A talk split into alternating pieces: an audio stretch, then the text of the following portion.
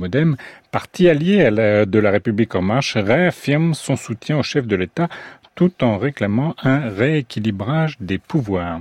Des dizaines de milliers de Russes dans la rue participaient à des manifestations organisées à travers le pays par le Parti communiste contre un projet de hausse de l'âge du départ à la retraite à Moscou. 100 000 personnes selon les organisateurs, 10 000 selon des journalistes on prépare un rassemblement autorisé contre la réforme actuellement en lecture au Parlement.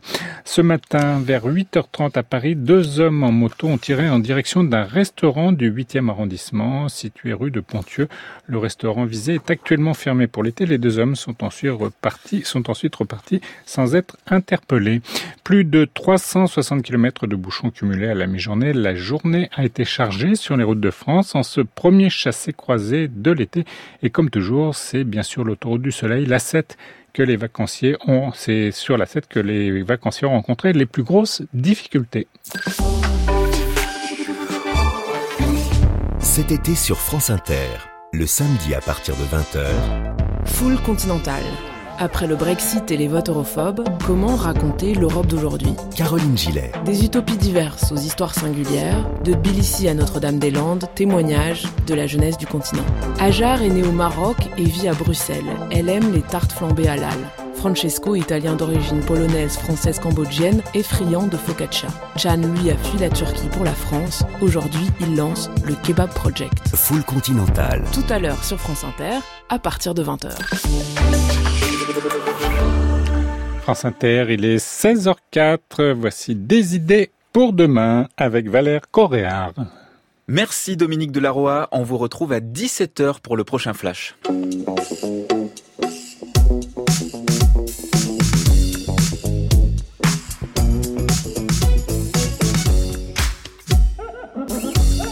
Quoi de plus normal aujourd'hui que d'allumer une lumière, brancher un appareil dans une prise ou avoir accès à de l'eau chaude? L'électricité est devenue un bien commun, accessible, bon marché et disponible en quantité illimitée. Résultat, nous sommes déconnectés de ce qu'il y a derrière cette énergie devenue indispensable au quotidien.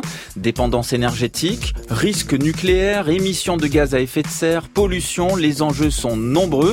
Tout pousse donc à adopter là aussi un peu de sobriété dans un contexte où plus de 70% de l'électricité consommée en France est d'origine nucléaire et qu'on continue à faire appel au fuel ou au charbon pour subvenir à nos besoins en énergie. Alors, si on veut continuer à s'éclairer et se chauffer sans faire monter la température, il faudrait peut-être sérieusement envisager de baisser notre consommation et de se tourner vers une électricité plus verte. Mais comment changer notre relation à cette source d'énergie au quotidien?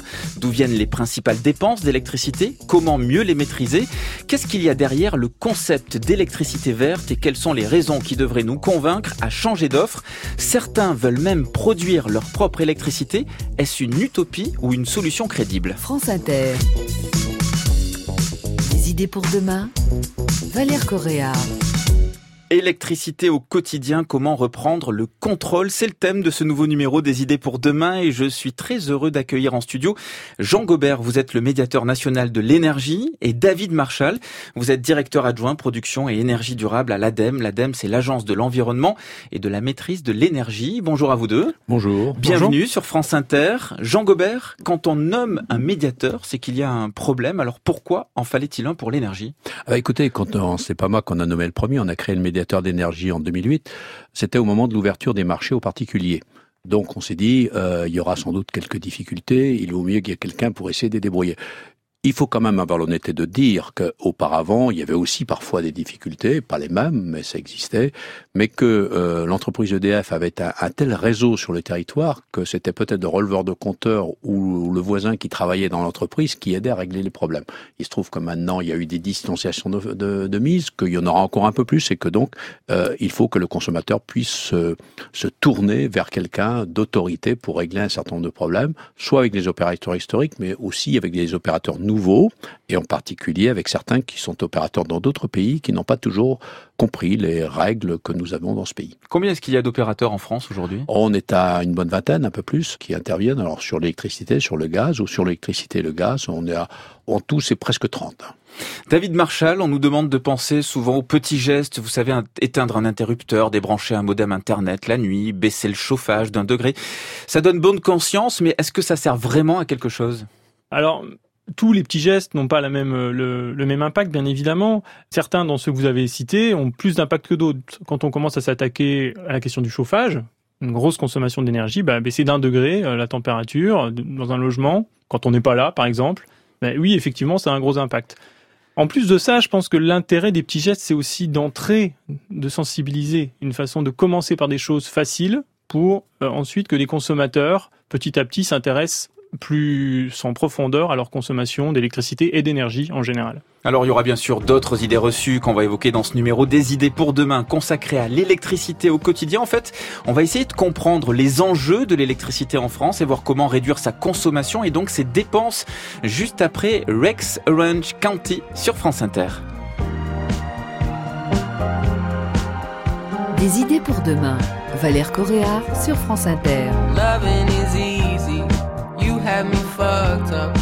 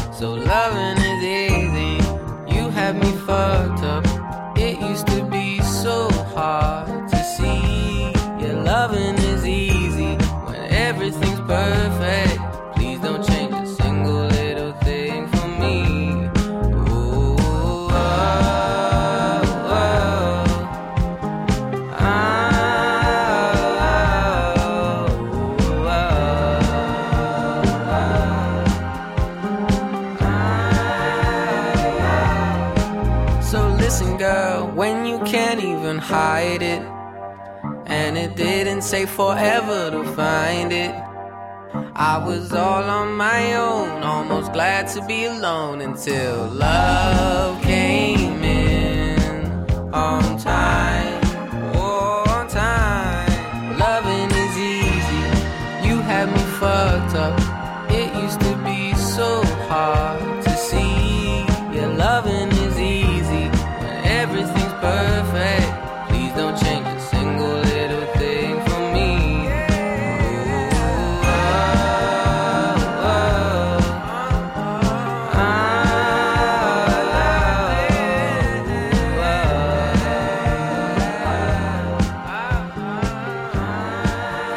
Rex Orange County Loving is Easy sur France Inter, ici en featuring avec Benny Sings. Rex Orange County, qui est un groupe composé d'une personne, Alex O'Connor, un jeune londonien de 20 ans à peine, qui a fait la même école de musique qu'une certaine Adele ou encore Amy Winehouse. Êtes-vous libre demain? France Inter, des idées pour demain. Entendu à demain. Valère Correa.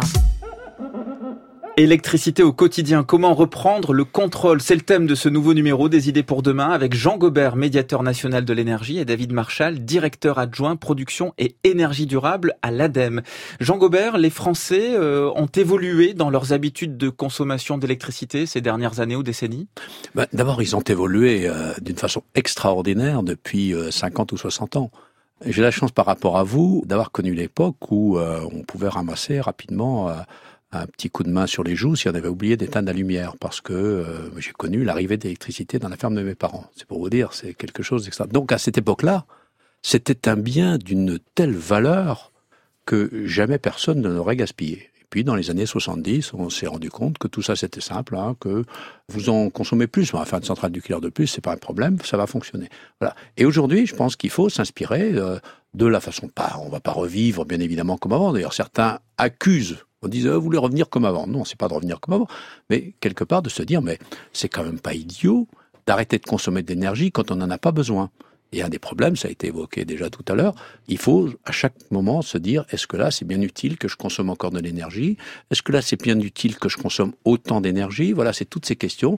Est-ce que je peux mettre, par exemple, partout des lampes basse consommation dans ma maison euh, Enfin, il y a plein de questions comme ça qui se posent. Est-ce que je dois substituer au chauffage électrique un autre chauffage de ma maison? Est-ce que je dois isoler mon logement? Enfin, c'est toutes ces questions qu'il va falloir que chacun d'entre nous se pose en se disant que l'électricité est aujourd'hui le bien essentiel.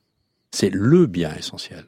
Rien ne marche plus dans notre monde sans électricité. Donc, véritablement, c'est aujourd'hui le bien essentiel, et parce que c'est le bien essentiel, nous devons faire de, de gros efforts pour pouvoir le gérer correctement. Est-ce que la tendance est quand même à une augmentation de la consommation électrique en France, à une stagnation, à une baisse? Parti comme on est, la tendance est à un ralentissement de l'augmentation. Mais il faudrait bien qu'on arrive à une diminution. Alors, faut reconnaître aussi que toutes les nouvelles applications que nous sortons, y compris pour faire de l'économie d'énergie, sont à base d'électricité. Toutes. Et que de la même façon, pratiquement toutes les nouveautés pour le moment en matière d'énergie sont des énergies électriques. Voilà. Ça, c'est le, le, paradoxe un peu. Donc, on peut, on est dans une période où on va diminuer nos consommations d'énergie au total, mais peut-être augmenter nos consommations d'énergie électrique. David Marshall, pourquoi est-ce qu'il faudrait aller vers plus de sobriété, euh, comme l'indique Jean Gobert, pour euh, sa consommation électrique? Ben Déjà parce que c'est la loi. La loi dit qu'en 2050, on doit avoir divisé nos consommations d'énergie par deux en France. C'est l'objectif qu'on s'est fixé, toute énergie confondue, j'entends bien.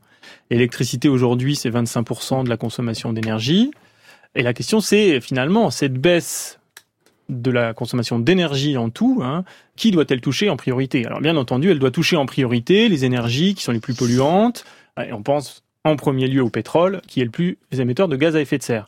Néanmoins, quand on regarde euh, les évolutions de la consommation d'électricité, on doit pouvoir aussi baisser nos consommations d'électricité tout en développant les usages, comme le disait Jean Gobert, il y a de plus en plus d'usages électriques, que ce soit dans le chauffage, les pompes à chaleur, que ce soit dans le véhicule électrique, qui commence à se développer.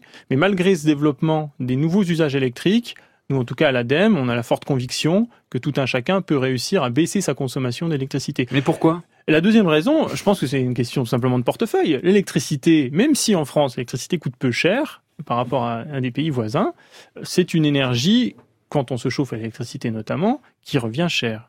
Et donc, pourquoi? Ben, Parce qu'on peut faire des économies. À l'échelle de l'État également? Également à l'échelle de l'État, tout à fait. Est-ce que c'est possible d'aller vers euh, plus de sobriété dans sa consommation électrique alors que l'énergie est de plus en plus électrifiée, David Marshall? Oui, oui, bien, bien, bien entendu, c'est possible. Alors, on a, on a commencé à donner quelques exemples. Je pense qu'on peut déjà éviter de gaspiller l'électricité. Aujourd'hui, on en gaspille beaucoup? On peut avoir des habitudes qui nous amènent à gaspiller l'électricité parce qu'on aère un logement sans arrêter le chauffage, parce qu'il n'y a pas de régulation du chauffage et que la, température est la même qu'on soit présent ou absent de son logement. Euh, donc oui, il peut y avoir tout simplement de l'électricité qui est gaspillée sans qu'on s'en rende compte. Et après, je pense qu'il y a des choix aussi d'investissement. Euh, on est tous amenés à changer un frigo, à changer des ampoules. Et à chaque fois qu'on fait ces choix-là, le naturel de chacun pousse à privilégier peut-être des investissements les moins chers possibles, alors que quand on fait le calcul sur leur durée de vie, ben on se rend compte que privilégier des, des équipements qui sont faiblement consommateurs, c'est fortement rentable. Quelles sont les origines de l'électricité? Pour produire de l'électricité, je disais environ 73% de nucléaire. Le reste, c'est quoi, Jean Gobert? Bah D'abord, c'est l'historique hydraulique, c'est nos barrages. Mais là, on va pas rêver de, de multiplier les barrages en France. Crois qu'on a utilisé pratiquement toutes nos potentialités. Il y a même des endroits où sans doute on se désengagera sur un certain nombre de barrages, y compris pour des raisons écologiques, sur certains cours d'eau en particulier. On parle beaucoup de la continuité euh, écologique euh, des, des cours d'eau et il y a une justification parfois à se passer de certains barrages. Donc ça, c'est l'hydraulique qui fait 13-14%, euh, je crois, de, de, mémoire. Voilà, c'est important, qui est euh, une énergie euh, sûre, peu chère, qu'on peut stocker, enfin ça. Mm -hmm. Et puis après, quand vous avez parlé du, du, nucléaire, il nous reste encore des centrales à gaz, qui sont bien sûr beaucoup moins polluantes que les centrales à charbon, que les centrales à, à fioul, mais qui recourent quand même à des énergies fossiles, même si on peut espérer, dans un certain nombre d'années, avoir beaucoup plus de gaz vert, ou même parfois la totalité du gaz en gaz vert, c'est-à-dire en gaz produit par la méthanisation euh, ou par d'autres euh, procédés qu'on va pas développer ici. -hmm. Et puis, euh, eh bien, il y a les, je veux dire, les deux sources que nous développons d'une façon très importante aujourd'hui, c'est tout ce qui est le vent et tout ce qui est le soleil. L'éolien et le solaire. L'éolien et le solaire, avec bien sûr la difficulté, mais on en parlera sans doute après, que ce sont des énergies qu'on ne maîtrise pas de la même façon et que on va se retrouver dans une situation que je vais caricaturer. Euh, jusque là et encore pour un certain temps, nous euh, allumons, nous ouvrons l'interrupteur. Et il y a à quelques dizaines ou quelques centaines ou quelques milliers de kilomètres un opérateur qui produit davantage. Et demain, nous devrons aussi nous dire, ah oui, mais Là, aujourd'hui, l'acte que je veux faire, est-ce qu'il est compatible avec les productions qu'on me fait? Alors bien sûr, on pourra faire du stockage, on pourra faire tout ça. C'est un autre comportement, mais c'est un autre comportement qui, à mon sens, est tout à fait accessible. David Marshall, on n'est pas un peu déconnecté de notre consommation électrique? C'est vrai qu'on le disait tout à l'heure, elle est très disponible, elle est assez accessible financièrement, puis le système de facturation est quand même peu compliqué pour le consommateur lambda. En tout cas, moi, j'ai pas mal de difficultés à comprendre ma facture. Je vois simplement que parfois elle augmente d'un coup euh, si elle n'est pas lissée à l'année. Euh, cette déconnexion, vous la constatez aussi? Et par quoi elle s'explique? Oui, on peut la constater, mais je crois qu'elle est, elle est commune à toutes les énergies de réseau. Euh, c'est-à-dire, on a une énergie qui arrive par un réseau. Dès qu'on branche, ça fonctionne. Et quelque part, on ne paye pas régulièrement ce qu'on consomme. Je, le dis hein, de façon un peu provocante. Quand on va faire le plein de sa voiture, on se rend compte explicitement de ce qu'on a consommé et on paye immédiatement. Pour l'électricité, effectivement, en règle générale, il y a deux relevés par an des compteurs. Alors ça va s'améliorer avec le compteur communicant. Et on, on, paye de façon mensualisée, ce qui fait que globalement, euh, les gens n'ont peu conscience de la quantité d'électricité qu'ils consomment et surtout quand ils la consomment. Pour autant, euh, vous êtes régulièrement saisi en tant que médiateur, euh, Jean Gobert. Pour quelles raisons euh Oh, pour des raisons très multiples, mais c'est quand même souvent les problèmes de facture et de facturation. Ce que dit David Marshall, c'est qu'en fait, on s'est pas rendu compte de tout ce qu'on a consommé. Et puis, au bout d'un moment, il y a une facture de régularisation et celle-là, elle coûte très cher. Donc, moi, j'ai d'ailleurs une milité pour qu'on mette un peu d'ordre dans ces questions, ce qu'on a fait. Et euh, David Marshall a évoqué tout à l'heure les, les, nouveaux compteurs qui parfois peuvent être critiqués, mais qui en tous les cas permettront au consommateur, s'il le veut, tous les jours, de voir où en est sa consommation. Le fameux linking. Voilà. Et d'avoir régulièrement un accès à sa consommation et éventuellement de se dire, mais comment j'ai pu consommer autant qu'hier Moi, je vais vous dire, il y a 50 ans que j'ai ce système chez moi parce que j'avais euh, une activité économique relativement importante, donc j'avais une grosse consommation d'électricité et je recevais tous les mois un grand listing comme un électrocardiogramme sur lequel je voyais toutes les pointes. Et ça m'a fait beaucoup progresser. Et je pense que la connaissance immédiate de sa consommation est une des premières conditions pour pouvoir la mieux la maîtriser. Une auditrice nous a rejoint au téléphone. Bonjour Florence. Bonjour. Vous avez 58 ans, vous habitez à Dax et l'électricité, vous connaissez un peu puisque vous avez fait des études de physique et ça a toujours été euh, un enjeu au quotidien? Alors euh, oui, euh, parce que justement durant mes études, il y a eu des subventions sur la recherche sur les renouvelables qui ont été supprimées et j'avais été très vexée. J'avais des stages que j'avais pas pu faire. Donc l'électricité, oui, ça a toujours été important dans, dans ma vie.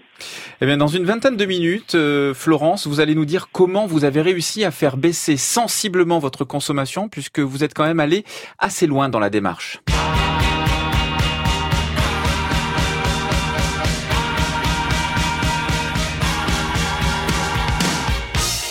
Des idées pour demain. Dans trois minutes, on va jouer avec Gaël Couder qui se pose des questions sur ses ampoules, appareils électriques et autres écrans de télévision. David Bowie, Let's Dance sur France Inter.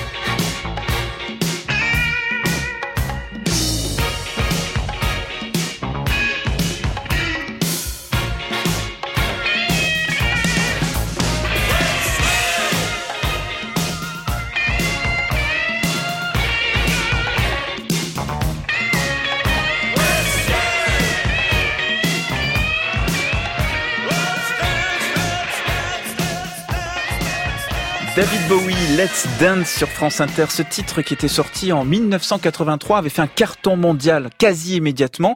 Le clip vidéo avait été tourné en Australie et avait fait vraiment du bruit en mettant en scène un jeune couple qui naviguait entre leurs conditions sociales et leurs rêves d'ascension. C'était une déclaration contre l'oppression et le racisme d'après Bowie.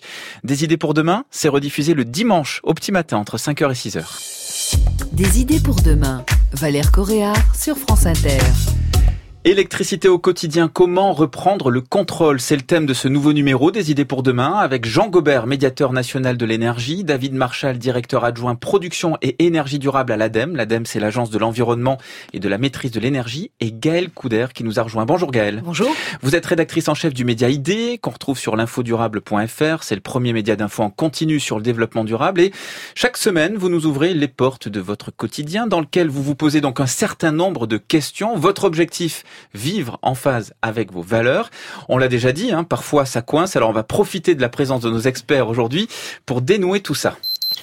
On commence avec une question que je me suis encore posée d'ailleurs la semaine dernière et j'imagine que nous sommes nombreux à devoir y faire face. Effectivement, au choix d'une ampoule, parce qu'il y en a beaucoup. Il y a des ampoules à incandescence, des ampoules LED, des ampoules halogènes. Il y a un nombre de watts, un nombre de lumens qui produisent de la lumière chaude, de la lumière froide. Et c'est vraiment pas facile de s'y retrouver alors qu'on veut juste changer une ampoule. David Marshall, laquelle faut-il choisir pour consommer moins d'électricité? Alors ça fait partie des petits gestes faciles et pas très chers, effectivement, qui sont à la portée de, tout le monde. Déjà, euh, l'unité de, luminosité, c'est le lumens. Hein. La, quantité de lumière produite, c'est le lumens. Donc c'est là-dessus qu'on doit pouvoir se baser. Ça, c'est la puissance C'est la, le puissance de lumière, exactement. Mais certaines ampoules consomment plus d'énergie parce qu'elles chauffent notamment mm. les ampoules à incandescence et les ampoules halogènes. Alors je voudrais juste donner un exemple. Donc celles qu'il faut choisir aujourd'hui, on va privilégier les ampoules à LED ou les ampoules fluocompactes euh, puisqu'elles sont beaucoup plus efficaces. Alors elles sont néanmoins plus chères. Plus aussi, ouais. Voilà. Néanmoins, je voulais juste vous faire un petit calcul. Quand on a euh, chez soi, si on remplace chez soi 5 lampes halogènes de 50 watts par des ampoules à LED de 7 watts qui éclairent autant, eh bien, on économise 720 euros sur la durée de vie des LED, soit 15 ans. Voilà. Ah Parce qu'en fait, des halogènes, ça dure beaucoup moins longtemps. Il va falloir les changer plusieurs fois, alors que les lampes LED vont durer beaucoup plus longtemps et consomment beaucoup moins. Gaël, euh, vous vous interrogez aussi sur la consommation de vos appareils électriques. Oui, si j'ai bien compris, beaucoup d'appareils consomment de l'électricité même quand ils sont en veille. Euh, la box internet, la télé, certaines machines à café, la machine à laver, euh, le lave-vaisselle. David Marshall, pour réduire sa facture, est-ce qu'il faut simplement tout débrancher ou est-ce qu'il y a des précautions à prendre? Alors ça peut être très fastidieux de passer euh, chez soi euh, le soir et de débrancher tous ces appareils. Euh, néanmoins, il y a des petites solutions simples là aussi, notamment sur certains postes de consommation comme tout ce qui est IFI, télévision. C'est pas très compliqué de mettre une multiprise pour tous ces appareils-là et simplement au moment d'aller se coucher de d'éteindre la multiprise on éteint tout d'un coup et on coupe toutes les veilles de la box euh, du magnétoscope. Enfin, euh, je crois qu'une box c'est 15, 15, euros par an. Euh, en fait, oui, c'est ça. C'est qu'en règle générale, le petit calcul, c'est quelque chose qui fait 10 watts, ça fait à peu près 15 euros par an, parce que ça tourne 24 heures sur 24. J'avais entendu dire même qu'une centrale ou qu'un un, réacteur nucléaire tournait juste pour les appareils en veille en France. Exactement, c'est effectivement les estimations qui sont faites. toutes les veilles de tous ces appareils génèrent une quantité d'énergie tout à fait significative. Bon Gaël, c'est tous les jours pareil. Vous finissez de travailler et vous vous posez une question sur votre ordinateur. Oui, j'ai remarqué que c'était quand même un débat récurrent en entreprise. Les gens se demandent si en partant de soir, il vaut mieux laisser son ordinateur en veille ou est-ce qu'il vaut mieux l'éteindre? Qu'est-ce qui consomme le plus? Jean Gobert, le soir en partant du bureau, est-ce qu'il faut donc éteindre son ordinateur? Effectivement, oui, éteindre son ordinateur, c'est une bonne idée, mais éteindre sa tablette, euh, éteindre euh, d'autres outils de cette façon-là, parce que même quand ce sont des appareils que vous avez rechargés, euh, ben, forcément, vous commencez à les décharger inutilement. On n'imagine pas une seconde que vous soyez avare, Gaël. Hein, c'est de la bonne gestion, évidemment, mais vous aimeriez y voir plus clair dans votre consommation électrique. Oui, je dirais que c'est peut-être plus de la curiosité, même Valère, parce que l'électricité, c'est, pas vraiment palpable. On a du mal à se rendre compte de ce qu'on consomme vraiment. Mmh. Jean Gobert, comment est-ce qu'on peut faire pour mesurer et euh, adapter sa consommation électrique? Pour le moment, c'est pas simple. Moi, je connais des gens qui tous les jours euh, vont voir leur compteur et qui comptent ce qu'ils ont euh, consommé. C'est pas idiot, mais tout le monde ne le fait pas. C'est aussi l'objet du fameux compteur Linky L'intérêt de ce compteur, c'est qu'effectivement, vous allez pouvoir avoir en quasi temps réel vos consommations. Et quand vous avez vos consommations en temps réel, vous êtes capable de vous interroger sur le bien fondé de vos consommations d'hier. Vous vous rendez compte Merci Gaëlle Couder, rédactrice en chef du média ID qu'on retrouve donc sur l'infodurable.fr à la semaine prochaine. Et je rappelle que ce quiz enrichi de questions supplémentaires et surtout de réponses complètes avec des liens pour aller plus loin est en ligne sur la page de l'émission sur franceinter.fr. David Marshall, pour réduire sa consommation électrique, on commence par où? Quels sont les petits gestes euh, aux grands effets à adopter d'abord? On a déjà donné un exemple sur les ampoules. Il y a d'autres choses peut-être qui sont moins faciles. En dehors, en dehors des petits gestes vraiment de voilà, abaisser la température, hein, comme je le disais tout à l'heure. Euh, ça, ça a beaucoup d'effets quand ça, même. Ça, ça a beaucoup d'effets parce qu'en hein. fait, c'est sur les gros postes de consommation. Hein. Mm. Le premier poste de consommation, c'est le chauffage. Un degré, c'est 7% d'économie. C'est effectivement ce qu'on dit en moyenne. Euh, mm. en, moyenne. Après, chacun peut l'adapter à sa façon. C'est-à-dire qu'on peut aussi décider de baisser de 2 degrés quand on n'est pas là et garder la température habituelle quand on est là. Donc baisser la température Ensuite, euh, les équipements, comme vous le disiez, il y a des étiquettes sur euh, tous les équipements électroménagers, des étiquettes qui indiquent le niveau de consommation, donc le A++, euh, A++++. Euh, sur certains de ces équipements, c'est tout à fait significatif la, la différence, notamment sur les, les, gros équipements consommateurs. Ça peut être le frigo, ça peut être le sèche-linge. En tout cas, voilà, il y a des choix de comportement, fermer les fenêtres. Il y a des choix, des petits choix d'investissement dans les petits appareils. Et puis après, quand on est dans cette progression, on peut aussi faire des, enfin, prendre des décisions de rénover son logement, de changer de système de chauffage. Voilà, toute cette progression. Enfin, je pense que c'est important que chacun ait conscience qu'il y a une progression des petits pas qui peuvent euh, nous emmener de quelque chose de facile à des choses plus ambitieuses. Selon vous, si on n'était pas encore convaincu, qu'est-ce qui peut nous euh, motiver euh, à s'engager dans une démarche déterminée d'économie d'électricité, David Marshall? Bien entendu, il y a les arguments écologiques ou des arguments d'économie d'énergie ces arguments ne parlent pas à tout le monde. Euh, ils peuvent même des fois rendre un peu coupable ou faire qu'on se sente coupable parce qu'on n'a pas forcément envie de faire ça. Je pense qu'il y a un argument qui peut parler à tout le monde, c'est l'argument du confort. Quand on est dans, mais, qui dépasse la question de l'électricité. Euh, là aussi, chercher à euh, avoir plus de confort en euh, rénovant ou en choisissant un logement qui est peut-être un peu mieux isolé avec euh, des meilleures fenêtres, un meilleur système de chauffage, va permettre de consommer moins et en même temps d'avoir plus de confort. Jean Gobert, est-ce qu'on peut euh, changer facilement euh, d'offre euh, d'électricité ou de fournisseur d'électricité? J'oserais dire qu'il n'y a rien de plus facile. Et les gens le savent, ça? Non. Enfin, pas tous. Pourquoi? En, fait, d'abord, pour expliquer comment ça se passe, il suffit que vous choisissiez un nouvel opérateur, vous signez un contrat avec lui, et c'est lui qui va faire toutes les démarches et qui va appeler l'opérateur de réseau d'électricité ou de gaz, d'ailleurs, c'est la même chose, et qui va dire, Monsieur Intel n'est plus ou Madame Intel n'est plus euh, Votre client, elle n'est plus la cliente de l'autre, c'est, elle est devenue cliente de moi. Voilà le contrat. Et là, on a peur de la coupure. Voilà, il n'y a pas de coupure. Il n'y a aucune coupure. La continuité des services se fait. La facturation. Ça, c'est obligatoire. Euh, qu'il n'y ait de la continuité du service. Ah, bien sûr. C'est organisé. En fait, nous avons la chance dans ce pays d'avoir pour le gaz un opérateur de réseau principal, il y a quelques petits opérateurs de réseau, pour l'électricité un opérateur de réseau principal, et lui il est neutre. Quel que soit le vendeur d'électricité, il assure le service. Ça, il faut, il faut bien le comprendre. Donc, effectivement, c'est simple à faire. Et euh, si on veut en plus savoir quel est le prix qu'on va payer à consommation égale, on vient sur le comparateur que le médiateur d'énergie mis en place il y a déjà longtemps, parce qu'on pense, quand on passe au médiateur, on passe au conflit. Mais nous, nous avons aussi une partie très importante, au même titre que l'ADEME, sur d'autres sujets d'information du consommateur. Et nous avons en particulier un comparateur, et sur ce comparateur, chacun va pouvoir d'abord choisir l'opérateur qui lui convient le mieux en fonction des prix, en fonction des caractéristiques de sa consommation. Et après, il va voir ce cet opérateur, il dit voilà monsieur, je veux aller chez vous, puis il se débrouille. Et, et dans 4-5 jours, il aura changé d'opérateur, il aura une facture de résiliation de l'autre, du premier, et puis après il aura ses factures. C'est d'une simplicité biblique. Et donc, on peut, si on le souhaite, passer à une offre d'électricité verte. Euh, quels sont les bénéfices de le faire, David Marshall? Il y a plusieurs types de bénéfices à passer à une offre d'électricité verte. Euh, ça peut être parce qu'on veut parce que c'est un acte, on va dire, militant, euh, de, vouloir couvrir sa consommation par de la production d'énergie renouvelable. ça peut être aussi parce qu'on souhaite développer les énergies renouvelables. Il y a beaucoup de, raisons qui peuvent pousser les consommateurs à choisir des offres d'électricité verte. Il y a deux types d'électricité verte. Euh, on a déjà eu l'occasion d'en parler. J'aimerais beaucoup que vous nous fassiez ce petit résumé, cette petite synthèse, parce que justement, selon où on veut mettre le curseur, on n'a pas les mêmes effets entre euh, une électricité verte, euh, j'allais dire, qui produit vraiment des effets sur la transition énergétique et qui soutient le renouvelable, et puis une électricité verte qui est estampillée verte, David Marshall. Alors vous avez raison, euh, il y, a, bien un seul outil, un seul outil réglementaire, on va dire, pour déterminer qu'une offre d'électricité est verte ou pas. C'est ce qui s'appelle les garanties d'origine. Une garantie d'origine, c'est un certificat euh, qui est émis à chaque fois qu'un producteur produit de l'énergie renouvelable, il a un certificat de garantie d'origine. À chaque fois qu'un fournisseur vend un mégawattheure d'énergie renouvelable, il consomme ce certificat. Mais euh, la, la, la, subtilité, c'est que ce certificat, on peut le vendre séparément de l'électricité. C'est un peu comme si vous vendiez des étiquettes bio euh, séparées des pommes, si vous voulez. Vous achetez les pommes d'un côté et les étiquettes de l'autre. Alors, c'est vraiment lié à la, au produit électricité. Le produit d'électricité, passe dans les dans les fils électriques. C'est flux. C'est un flux et on peut pas, comme une pomme, euh, le, séparer.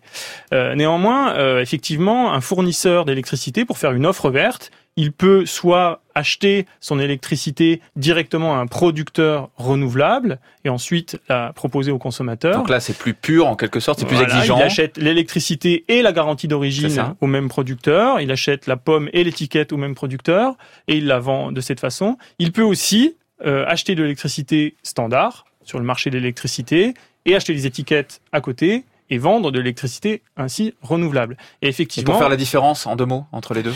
Pour faire la différence, c'est euh, des choses qui sont pas encore vraiment, euh, on va dire, normalisées, mais en tout cas, ceux qui se prévalent d'avoir des contrats directs avec des producteurs renouvelables, normalement, ont une démarche qui est plus engagée que euh, les, les producteurs qui se fournissent sur le marché. Jean Gobert Oui, moi je voudrais, je sais pas du tout pour contredire David Marshall, mais je voudrais signaler un autre élément. C'est que sur la facture de l'électricité, chaque consommateur paie ce qu'on appelle la contribution au service public de l'électricité. Et sur cette contribution, 15% de la facture environ? Environ. Il faut, sur cette contribution, il faut qu'il sache que deux tiers de cet argent va au financement des énergies renouvelables. Donc en fait, tous nos concitoyens paient de l'énergie renouvelable. Donc c'est pas la peine d'y aller? Ah, Non, pas du tout. On peut faire mieux. On peut avoir de l'énergie totalement renouvelable. C'est pour ça, c'est pas du tout contradictoire avec David Marshall, mais il faut dire parce que les gens parfois ils vous disent la facture c'est bourré de taxes. C'est aussi ça. Ben non. Cette contribution au service public de l'électricité, c'est quelque part ce qui sert à financer l'éolien, le photovoltaïque essentiellement. Puis il y a aussi une contribution sur le gaz, je ne vais pas y revenir parce qu'on parle pas trop du gaz aujourd'hui, mais il faut que nos concitoyens sachent ça, que tous ils y participent. Tant qu'à faire, quand ils font un peu plus, c'est mieux. L'électricité verte, pour moi, c'est les éoliennes. On a vu qu'il y avait des fournisseurs locaux, on s'est dit, ah, pourquoi pas, c'est un rêve. C'est une vraie satisfaction de savoir qu'on est capable de pouvoir produire une électricité qui est propre qui est renouvelable. On revient à la vocation originelle du solaire en fait, produire l'électricité localement pour la consommer localement. J'imaginais m'approcher beaucoup plus de l'indépendance énergétique entre guillemets. Que ce soit compteur Linky ou ancien compteur, je paye toujours en fonction de ma consommation réelle. Le compteur en lui-même, c'est juste un compteur, il faut le dire, c'est pas lui qui va permettre de, faire réduire la, facture d'énergie ou de moins consommer. On en est loin, il faut être honnête. Faire notre petite part à notre petite échelle pour que à terme, les énergies renouvelables soient plus largement utilisées en France. Je suis au, au tiers de l'indépendance. Il y a le vent, il y a tout ce qu'il faut. Allez, on y va. Et Florence nous a rejoint, vous avez 58 ans, vous habitez à Dax, vous êtes engagé dans une démarche assez poussée hein, de réduction de votre consommation euh, électrique. Euh, vous êtes allé assez loin puisque, par exemple, vous avez été jusqu'à bannir certains équipements de chez vous, les radiateurs par exemple? Alors, euh, les radiateurs, c'est les radiateurs qui étaient installés et qui euh, m'ont choqué tout de suite. Euh, les grippins Par exemple, sous les fenêtres, voilà, des choses comme ça. Donc, le radiateur, bah, c'est un radiateur qui est sur roulette et qu'on met là où on a besoin d'avoir de la chaleur, autour de la table ou à côté d'un fauteuil. Et même avec une personne âgée à la maison. Ensuite, il y a l'électroménager comme la vaisselle, le lave-linge, euh, on n'en a pas besoin. Et j'avais fait un, plusieurs voyages aux États-Unis euh, et donc euh, bah, les endroits où j'allais, bah, c'est des endroits où vous avez une machine à laver ou deux ou trois pour un condominium, c'est-à-dire pour une résidence entière. Pareil pour les sèches-linges, pareil pour les fer à repasser. Et je suis pas du tout adepte euh, des États-Unis, mais en tout cas, ça, je trouve ça super intelligent parce qu'on n'a pas du tout besoin d'avoir euh, tout cet électroménager euh, à côté de soi. Juste pour balayer un cliché, sans doute, hein, vous allez nous dire, mais faire très attention à ce point-là, à sa consommation électrique, c'est pas pour autant revenir à la bougie. Mais non, absolument pas. Je prends l'exemple des États-Unis parce que c'est là que je l'ai découvert, le super condominium, donc la résidence, et où, en fin de compte, bah, vous avez les machines à laver qui fonctionnent pour tout le monde. Pourquoi ne pas mettre en commun ces machines? Enfin, je veux dire, pourquoi les avoir euh, tous chez soi? Florence, euh, rien. un des objectifs de cette démarche, c'était aussi de faire des économies. Pour autant, vous avez fait le choix de vous abonner chez un fournisseur d'électricité renouvelable dont les prix sont supérieurs aux tarifs réglementés. C'est Enercop. Le directeur d'ailleurs de ce fournisseur sera là dans, dans quelques minutes. Pourquoi ce choix? Euh, alors là, c'est en revanche un choix, euh, en effet, à se dire, je ne consomme pas, ou en tout cas le moins possible, du nucléaire. Donc je ne consomme pas du nucléaire pour me chauffer et pour faire fonctionner tous ces trucs euh, à la maison. Voilà, ça c'est un choix. Donc Enercop, à ce moment-là, vous avez en effet le kilowatt qui est plus cher. Et dans ce cas, bah, vous êtes intelligent et vous faites du coup attention parce que moi j'ai pas beaucoup de moyens et donc il fallait pas que la, la facture soit élevée. Et quand vous faites attention, bah, vous faites sacrément diminuer vos factures, même si vous payez le kilowattheure un tout petit peu plus cher. Donc ça vaut sacrément le coup.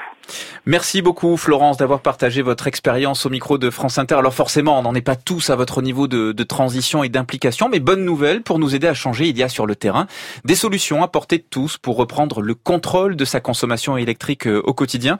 C'est le cas de ce fournisseur dont on vient de parler, Enercop. Sa promesse, une énergie renouvelable et coopérative. Emmanuel Soulias, le directeur général de ce fournisseur, sera dans ce studio pour nous en dire plus dans trois minutes. Et dans 10 minutes, c'est Stéphane Signoret, rédacteur en chef du magazine Énergie Plus, qui viendra nous présenter trois initiatives remarquables pour nous aider à faire notre transition énergétique. Balogie, l'hiver indien sur France Inter.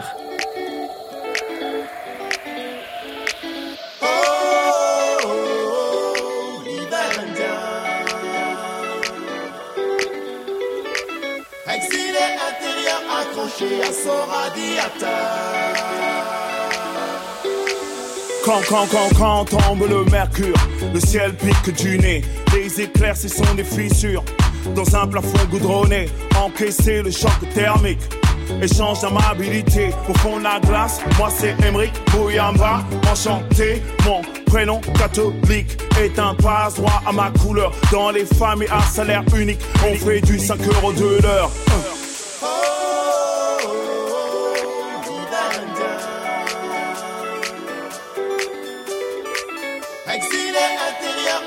Son radiateur. Pa, pa, Paris et sa couronne, Paris, Paris, chambre de bonne, boulevard large comme le fleuve. Peu de champs de manœuvre, en classe prépa, dans mon cas, c'est la course, certificat. Les papiers, c'est le Graal, ville à la verticale. Les assorts évangéliques font la sécu jusqu'au creek. Hiver 54, sans l'abbé Pierre, bilan polyester, freeze. Bousculade pour des places assises, taxi brousse moderne. Oui, moi que l'on hiberne.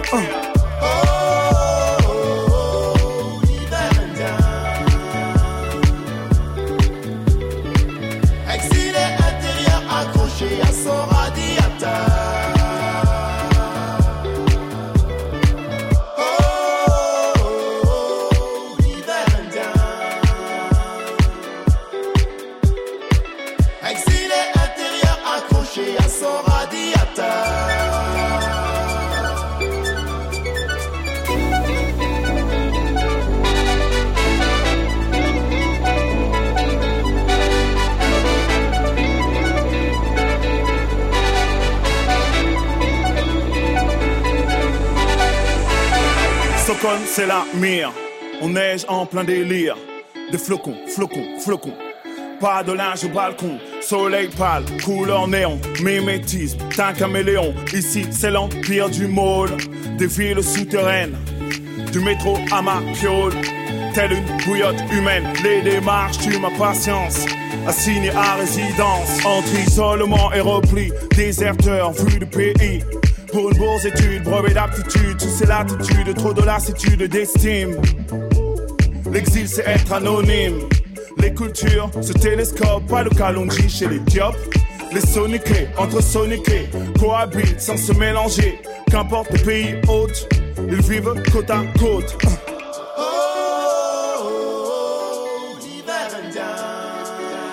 Balogie avec le titre L'hiver indien sur France Inter. Cet artiste belge né au Congo a signé ici un titre sur fond de musique inspiré de ce qui se jouait au Zimbabwe dans les années 70 et ça passe plutôt bien en plein été.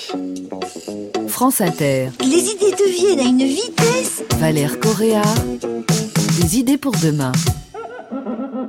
Et si vous arrivez en cours de route, pas de panique, cette émission est en podcast partout et surtout sur franceinter.fr. Le thème aujourd'hui, électricité au quotidien, comment reprendre le contrôle? Et on accueille en studio Emmanuel Soulias, le directeur général du fournisseur d'électricité Enercop. Bonjour. Bonjour Valère. On parlait tout à l'heure de la différence entre les deux électricités vertes. En tout cas, vous, vous affirmez que c'est la vraie électricité verte chez Enercop. Pourquoi? Alors, je crois que David Marshall l'a assez bien expliqué. Nous, on a un projet de fourniture d'électricité où, euh, en, en, gros, le projet consiste à aider à la transition énergétique. Et pour aider à la transition énergétique, il faut regarder toutes les chaînes de valeur, euh, de la production à la distribution à la consommation. Et notre modèle, c'est d'avoir une relation directe avec des producteurs qui sont sociétaires de notre coopérative, hein, puisque Enercop c'est aussi un projet coopératif avec 30 000 sociétaires, parmi lesquels 170 producteurs auxquels on achète directement l'énergie selon des tarifs qu'on négocie avec eux. Donc selon la structure du producteur, ça peut être une PME familiale, un collectif citoyen, une collectivité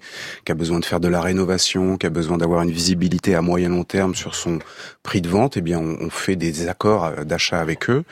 Et du coup, on est en mesure d'avoir une traçabilité qui va bien au-delà de celle des garanties d'origine. Ça a bien été expliqué, c'est-à-dire qu'on a ce contrat direct avec ces producteurs qui injectent des mégawattheures dans le réseau, qui nous vendent leur garantie d'origine et on en mesure d'accoler cette garantie d'origine à cette production.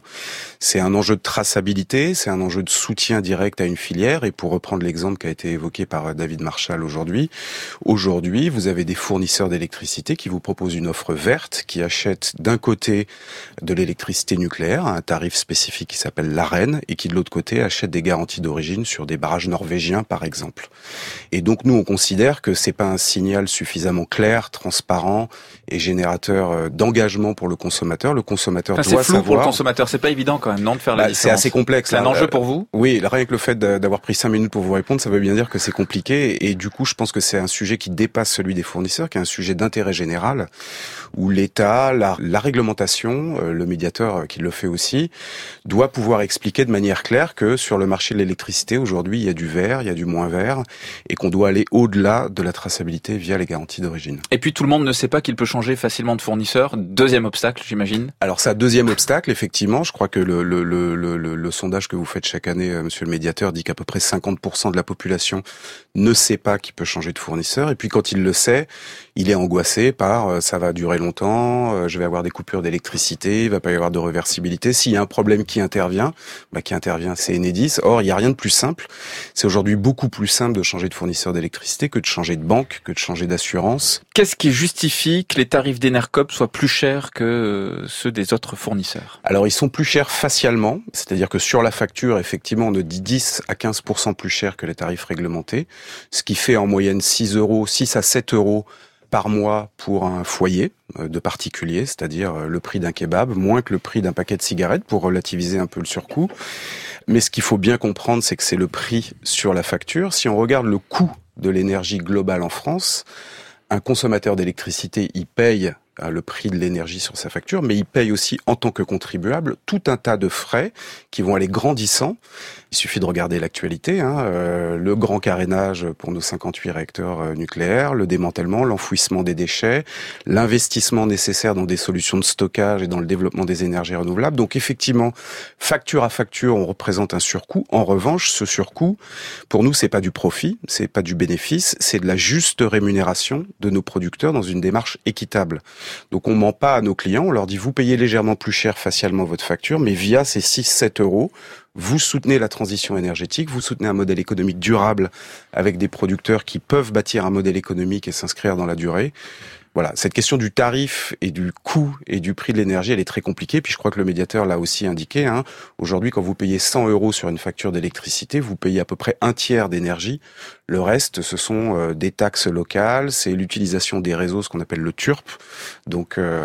donc vous vous dites qu'on paye euh, la transition énergétique en payant un petit peu plus chez vous, et vous vous fournissez majoritairement en euh, électricité d'origine hydraulique. Est-ce qu'il n'y a pas un paradoxe entre votre argument et la réalité de l'origine de votre électricité? Alors le fait qu'aujourd'hui on se fournisse majoritairement euh, en hydraulique, c'est lié à l'histoire d'une part et c'est lié à des dispositions réglementaires qui font que... Ce que je voulais dire, c'est que ce sont des vieilles centrales la plupart ce du sont, temps. Alors ce sont des vieilles centrales ou des centrales à euh, rénovation. Ce ne sont pas des grands barrages hydrauliques, hein, ce sont des petits barrages au fil de l'eau, euh, comme je l'ai dit, hein, qui sont détenus par euh, des PME familiales, des collectifs, des associations, euh, des collectivités. Accéder à l'énergie solaire et éolienne, ça a demandé une évolution réglementaire très récente, hein, qui date de 2016 et qui nous permet, nous, de pouvoir acheter sous le système de l'obligation d'achat, c'est-à-dire que la CSPE dont parlait Jean Gobert tout à l'heure. Ça, c'est la taxe qu'on paye en plus. Voilà, hein, pour, n'était réservé en termes de possibilité d'achat qu'à EDF. Aujourd'hui, c'est ouvert à d'autres acteurs. Donc, on peut effectivement acheter euh, du solaire et de l'éolien à des tarifs compétitifs. Donc, on est en train de diversifier notre mix et progressivement, on va avoir un mix euh, relativement équilibré entre l'hydraulique, le solaire, l'éolien et la biomasse. Vous avez annoncé tout récemment proposer à vos abonnés le micro-don avec énergie euh, solidaire. Euh, de quoi s'agit-il? Alors le micro-don, c'est laisser le choix à nos clients de verser euh, quelques centimes d'euros ou quelques kilowattheures à une association qui s'appelle Énergie Solidaire et qui va agir concrètement sur la prévention de la précarité énergétique. Vous savez qu'on a plus de 12 millions de personnes en France qui sont en situation de précarité énergétique et on considère que les citoyens, l'État, les associations, tout le monde peut y contribuer et nous en tant que d'aider nos, nos consommateurs à agir concrètement sur ce fléau. Emmanuel Soulias, directeur général du fournisseur d'électricité Enercop. Merci d'avoir accepté notre Merci invitation.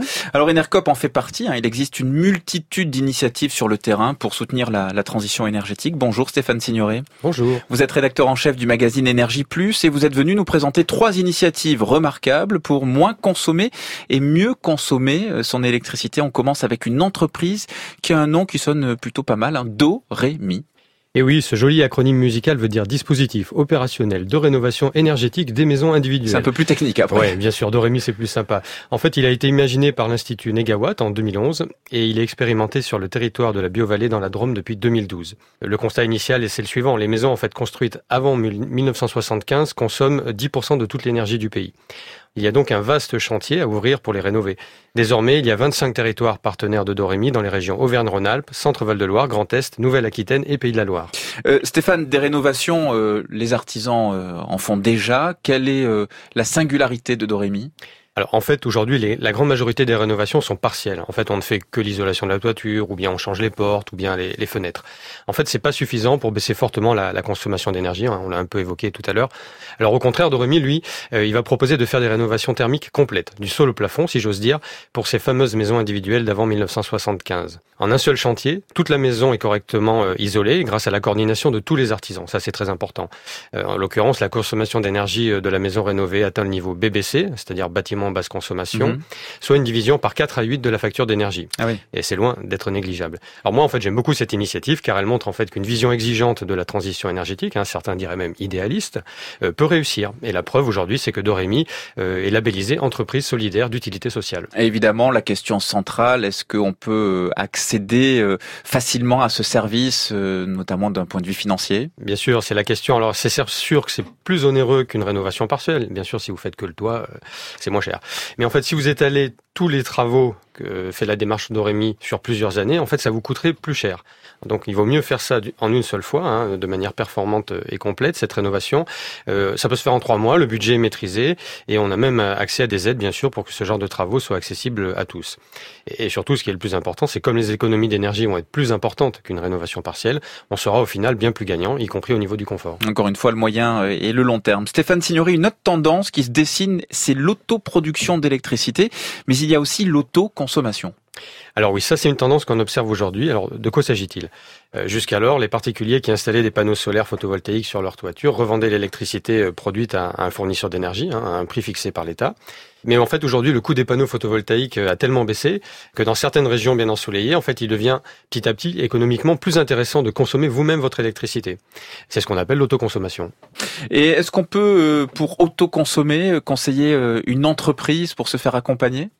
Alors, j'en ai repéré une, hein, par exemple, une entreprise de la région de Montpellier qui a une approche qui me semble intéressante. Elle s'appelle Comwatt. Elle a déjà 7000 clients. Donc sur son site internet, vous pouvez euh, en fait simuler déjà selon les caractéristiques de votre logement le niveau d'économie que vous allez faire parce qu'en fait, Comwatt vous propose d'installer des panneaux solaires, mais il vous propose aussi une box chez vous qui va gérer intelligemment vos appareils électriques. Donc vous restez connecté au réseau électrique en cas de besoin, mais la box, elle, elle va optimiser la partie que vous consommez vous-même selon vos besoins. Par exemple, en rechargeant votre ballon d'eau chaude électrique quand le soleil brille. Dernière question, si on n'a pas une maison hein, pour faire du photovoltaïque, qu'est-ce qu'on peut faire pour euh, soutenir la transition énergétique? On peut aller plus loin, hein, pour ceux qui le peuvent, en tout cas en mobilisant son épargne.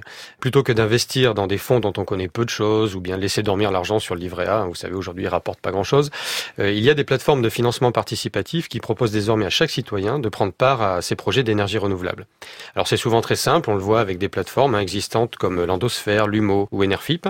Euh, elles vous proposent des projets concrets dans une commune. Donc vous en choisissez un, vous pouvez prêter ou bien investir dans une part de ce projet, mais une fois qu'il est en fonctionnement, ben vous, si vous avez prêté notamment de l'argent, vous recevrez un remboursement. Voilà, avec des taux qui peuvent être intéressants d'ailleurs. On arrive parfois à des taux de 3 à 5 hein, c'est quand même plus que le livret d'épargne classique.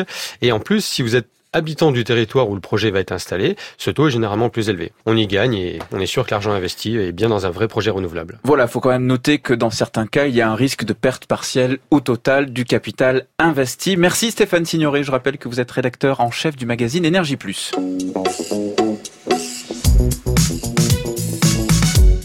Dernière question pour Jean Gobert, médiateur national de l'énergie, et David Marchal, directeur adjoint production et énergie durable à l'ADEME. Un scénario euh, avec 100% de l'électricité d'origine renouvelable en France, est-ce que c'est raisonnablement envisageable un jour? David Marchal c'est une question qu'on a regardée, effectivement, euh, puisque euh, les gisements sont là. on peut faire beaucoup de solaire, beaucoup d'éolien. En France, la question, c'est est-ce que techniquement ce serait possible? Alors, techniquement, pas d'impossibilité. Nous, c'est une étude qu'on a faite. Après, la grande question, c'est comment on y arrive progressivement, comment on gère la transition entre euh, le parc électrique d'aujourd'hui et cet avenir où, euh, à long terme, on aura très certainement beaucoup d'énergie renouvelable. La principale raison, en dehors de euh, la technique, c'est aussi une raison du coût. Les énergies renouvelables ont un coût qui baisse fortement. Le photovoltaïque a été divisé par 6 en, une dizaine d'années. L'éolien est aussi sur une pente baissière. Et dès 2030, dans, dans une dizaine d'années, ce seront les deux sources de production les moins chères. Jean Gobert, vous y croyez un scénario 100% euh, euh, de l'électricité serait euh, d'origine renouvelable en France un jour? Ah non, mais je crois que c'est tout à fait possible. Alors moi, je ne sais pas si c'est 2050, 2060 ou 2070, mais, mais, mais j'y crois. Je crois que rappelons quand même la, la donne économique. On est parti d'une période où le renouvelable était très cher. Effectivement, ça a été dit, il baisse beaucoup. Et ce qu'on n'a pas dit, c'est qu'en face, les autres types d'énergie augmentent. Parce que le coût euh, du nucléaire, quand on aura fait ce qu'on appelle le grand carénage, c'est-à-dire la remise en état de notre parc nucléaire pour le faire aller un peu plus longtemps, ça aura largement augmenté. ce sont des grands travaux en fait à engager, qui très très cher, etc. Euh, mais on a constaté aujourd'hui euh, que le débat sur le, le, père de Flamanville, il, se déplace aujourd'hui sur le, coût économique de l'opération. Il, se, il, il existe toujours sur la sécurité, il peut exister, mais il est, on, est, on est plutôt sur 100 euros le mégawattheure, c'est-à-dire plus élevé que l'éolien que l'éolien terrestre, beaucoup plus élevé. on va aller vers le renouvelable pragmatiquement. Voilà, plus élevé, plus élevé que beaucoup de photovoltaïques dans le sud de la France. Donc après, la question se posera de l'autoconsommation, du stockage, des réseaux d'interconnexion pour toutes ces questions devront se poser. Mais tout ça, ça peut être résolu. Il faut qu'on arrive à le résoudre à un coût acceptable pour les consommateurs, parce qu'au bout, faut pas oublier que quand il n'y a plus d'inflation, il y a beaucoup plus de difficultés à gonfler des postes de dépenses dans son budget.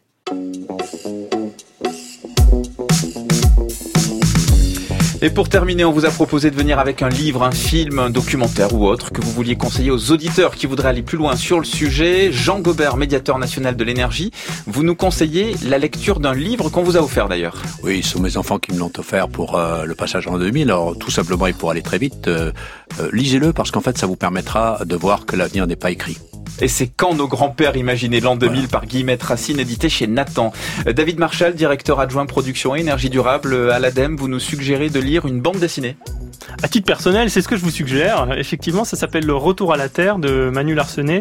Et c'est une BD qui, de façon assez légère, euh, parle d'un moment, d'un moment de vie où on peut, euh, et on est amené souvent à se poser beaucoup de questions sur l'environnement en général. Voilà, c'est l'histoire d'un couple qui déménage à la campagne, qui va avoir un enfant. Enfin, voilà, beaucoup de questions et beaucoup de réponses. Édité chez Dargo, Emmanuel Soulias, directeur général d'Enercop, vous êtes, de- vous avez voulu nous mettre en avant une artiste. Une artiste qui s'appelle Vaughn Bell, qui est une artiste américaine et qui travaille sur le lien entre euh, l'homme et la nature, notamment au milieu urbain, qui sollicite un peu le multisensoriel de la découverte de la nature. Euh, voilà, de manière générale, hein, je parle de Vaughn Bell parce qu'on a travaillé avec elle dans l'exposition Warming Land qui a eu lieu euh, récemment, mais les artistes, voilà, nous permettent de prendre du recul et, et- et de solliciter en nous ce qu'il y a de plus sensible pour recréer, réimaginer notre lien avec la nature. Stéphane Signoret, rédacteur en chef d'Énergie Plus, vous êtes venu avec un livre aujourd'hui. Un livre également qui s'appelle Échec et Watt. C'est un petit roman où vous suivrez le- les traces euh, d'une euh, personne qui bosse dans les assurances, qui connaît rien à l'énergie, comme la plupart des Français, et qui découvre tout euh, au fur et à mesure de son enquête. C'est au Square Éditeur. Au Square Éditeur, exactement. Merci à tous pour votre présence. Des idées pour demain, c'est tous les samedis 16h en podcast accompagné de son quiz pour vous tester sans culpabiliser. C'est sur franceinter.fr. La semaine prochaine, on va parler gaspillage alimentaire. Cette émission a été réalisée par Jérôme Boulet, préparée par Thomas Lehété, à la technique Selim Guéribi et à la programmation musicale Chewbacca.